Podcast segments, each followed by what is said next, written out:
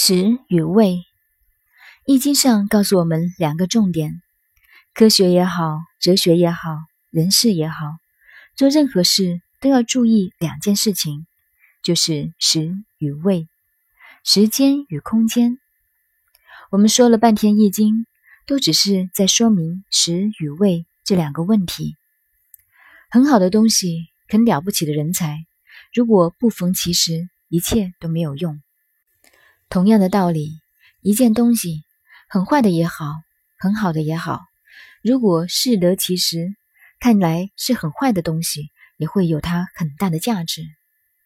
居家就可以知道，像一枚生了锈又弯曲的铁钉，我们把它夹直，处放到一边。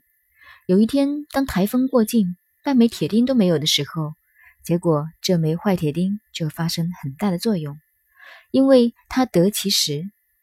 还有就是得其味，如某件东西很名贵，可是放在某一场合便毫无用处。假使把一个美玉的花瓶放在厕所里，这个位置便不太对。所以食味最重要，食味恰当，就是得其时，得其味，一切都没有问题。相反的，如果不得其时，不得其味，那一定不行。我们在这里看中国文化的哲学，老子对孔子说，君子诚实则驾，不得其时则朋类以行。机会给你了，你就可以作为一番，时间不属于你，就规规矩矩，少吹牛。孟子也说，穷则独善其身，达则兼济天下。